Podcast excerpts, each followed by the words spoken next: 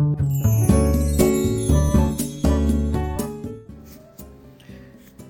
いおはようございます。愛知県岡崎市のオーラムという一人サロンで美容師をしてます。カナダと申します。このチャンネルでは一人サロンの美容師様のお役に立ちそうな情報や大人女性の美容のこと髪のことなどを毎朝7時に配信しています、えー、皆さんあの髪の毛がベトつくとかごわつくとかあとドライヤーしても乾きづらいとかそんなことを感じたことはないですか？えー、お店でお客様の髪の毛を触らせてもらっててあの、まあ時々あるんですねそういうことが。普段まあいつも来てくれてるお客様だと髪の状態が分かるのでなぜかこう乾きづらいなとかあの、しっかりシャンプーしたはずなのになんとなく髪がベタベタするなとかままだなんかトリートメントが残ってるようなそんな感じがあったりとかまあそんなことがよくあるんですね。でこれってあの理由は、まあ、おそらくあのシリコンとかのその、まあ、何かのものそのシリコンとか不純物が髪の毛に蓄積されている状態の場合が多いんですね。よくあるのはあの市販のシャンプーで、まあ、比較的低価格な、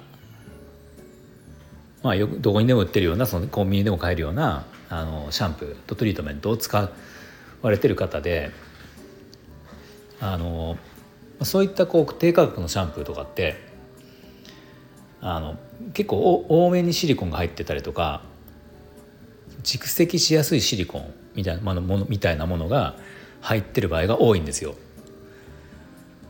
でそうするとそれを毎日毎日使うわけなのであの知らないうちに蓄積されて気が付いたらそういう状態乾きにくいとか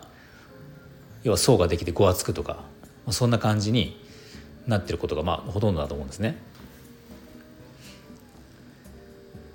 で、えー、これ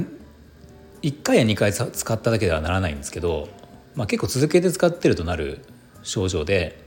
でなんでそれが皆さん気づかないかっていう話なんですけどまあ、これは僕の予想でしかないんですけどおそらくその例えばじゃシリコンが多いシャンプー多くシリコンが入ってるシャンプーをシャンプーとトリートメントを使われる使ってるとするじゃないですか。そうすると例えばそれを初めて使った時って意外とこう髪の毛の指取りが良かったりとかツヤが出たりとかするんですね。それって理由は明らかでそのシリコンの、えー、効果なんですよ。シリコン自体が別に悪いものではなくてそれが残ることが良くないだけでシリコンがあると髪の毛にコーティング膜ができるので指取りも良くなるしツヤも出るしあのサラサラになる感じがなるんですよね実際。でその例えばそのシャンプーをシャンプーとトリートメントを初めて使った時にそういう手触りになるからあこれいいなって思うじゃないですか。でいいなと思うから使い続けるんですよね。で多分その症状が出る頃例えば1か月2か月とかそのシャンプートリートメントを使ってた時になんとなく気が付いたらあのさっき言ったベトつきごわつき乾きにくいみたいな症状になっててあなんでだろうってこう、まあ、その本人も思うと思うんですよ。でもその時にまさかそのシャンプートリートメントが理由っていうのはほとんどの方が思わないんですね。でこのなんでかっていうとその最初に初めて使った時にすごいさらっとしたっていう、まあ、いい印象があるのでこのシャンプーとトリートメントはすごくいいもんだっていうもうなんか先入観が入ってしまうんですよ。なので使い続けててなぜかそういう人のベトつきとかゴアつきとかになった時にあの逆に傷んだからなるんじゃない？傷んでるからなるのかなっていうふうに思う方が結構多くてでそうするとよりそのトリートメントとかをしっかりつけるようになってもうより悪循環でどんどんどんどんその症状がひどくなっていくっていうパターンは結構ありますね。でうちでもよくあるけどその美容室に行った時に美容師さんに指摘をされて初めて分かるっていうことがまあ多いんですよね。う、ちでもやっぱりそういう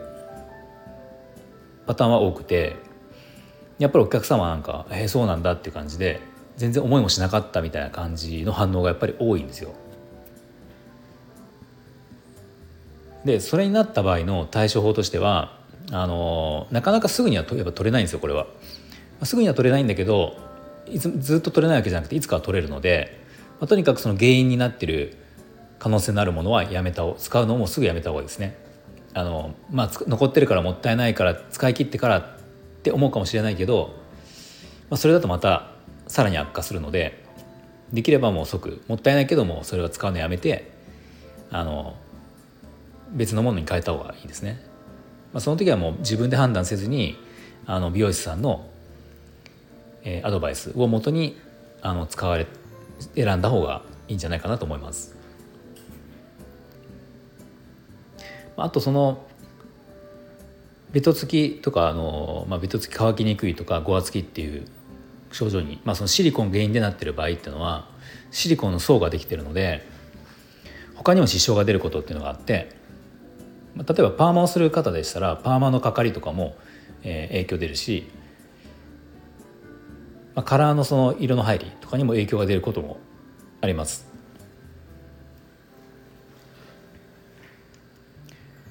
まあ、やっぱりその、ね、病病気というかまあその体調不良とかと一緒で自分で決めつけないっていうのが大事でなんかこう髪が傷んでるなとか指取りが悪いなとかゴワゴワするなって感じた時に一概にそれが痛みだと決めつけずにやっぱりすぐに美容師さんに相談するとかをした方があのいいと思いますね。